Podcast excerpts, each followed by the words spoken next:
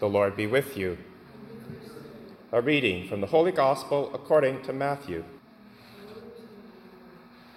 Jesus said to his disciples, As you go, proclaim the good news. The kingdom of heaven has come near. Cure the sick, raise the dead, cleanse lepers, cast out demons. You received without payment, give without payment. Take no gold or silver or copper in your belts, no bag for your journey, or two tunics or sandals or a staff, for laborers deserve their food. Whatever town or village you enter, find out who in it is worthy, and stay there until you leave.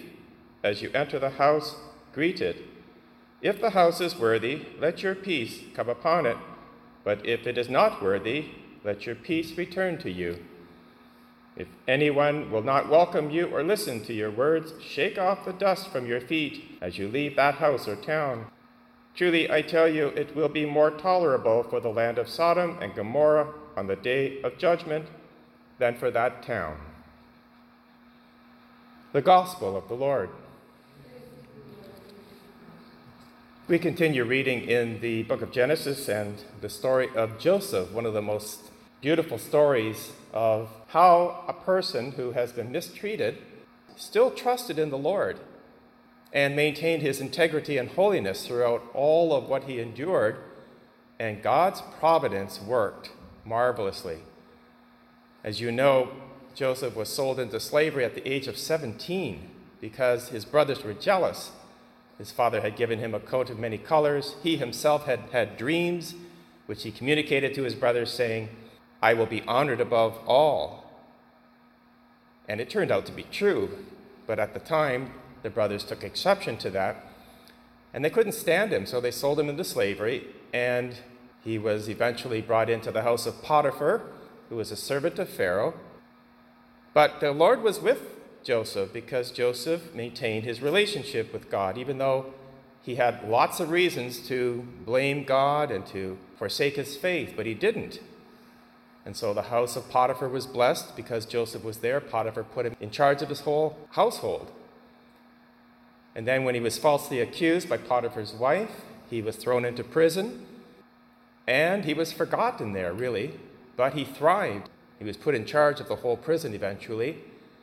And he came across two of the servants of Pharaoh, a butler and a baker, and they had dreams. And Joseph had the ability to interpret their dreams accurately.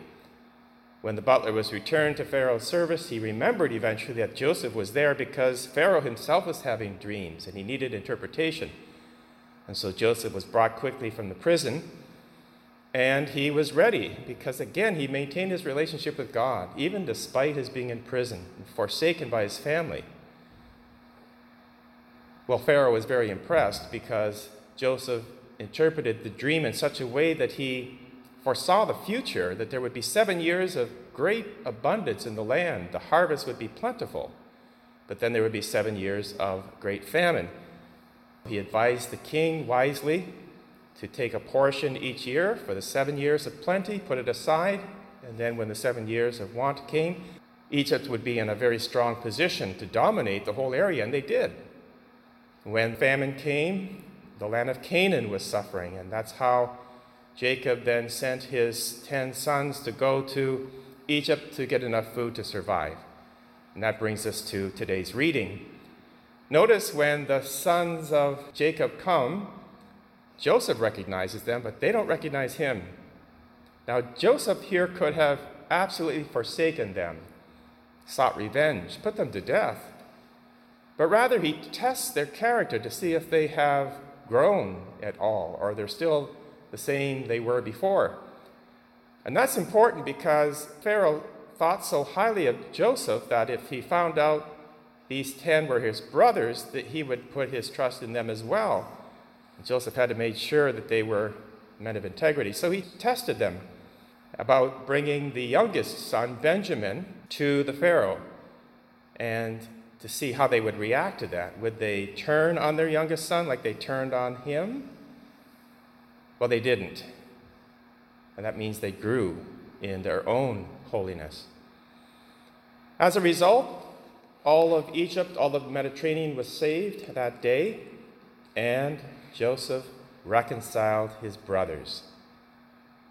Notice he says in the first reading, I am your brother Joseph. He did not forsake them, even though they forsook him, because he had that relationship with God, and God's providence worked through Joseph. It's a wonderful lesson for us today because we can go through our own struggles. People can betray us, they can hurt us, we can make huge mistakes, we can find ourselves in all kinds of trouble, and yet, if we maintain our relationship with God through it all, good and bad, God will work through that powerfully. When we come to the gospel, that principle applies because the harvest is plentiful, but the laborers are few, and so Jesus sends out the apostles. Notice there's 12, just like there were 12 patriarchs of Jacob. And Jesus is going to restore the land of Israel, the people of God. They fall into idolatry and sin. So he chooses 12. And notice he says, when you go out and preach the good news, don't take a lot of stuff with you, like gold, or silver, or copper in your belts, or a bag for your journey, or two tunics, or sandals, or staff. Don't take any of it. Rely on me, just as Joseph had to rely on God in his poverty. And the same principle applies. Jesus says, You received without payment, give without payment. That's a beautiful statement for us as well because we've been so blessed. If we look back on our lives, we know God has blessed us. And now we're called to be apostles. We're sent out. The laborers are still few, the harvest is plentiful in this culture. And so God is relying on us. Let's maintain our faith, grow in our faith despite the difficulties, and God will work through us. And we will have a testimony Perhaps people in the future will look back on this time and say, despite the pandemic and all the things that happened, there was a remnant like yourselves have come to Mass tonight and received Christ in the Eucharist.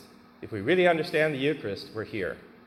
Because the Eucharist is Christ, body, blood, soul, and divinity. The Mass is the representation of the cross. And we revel in God's continual gift to us. Let us rejoice that God has chosen us, called us, and sent us. Let us pray.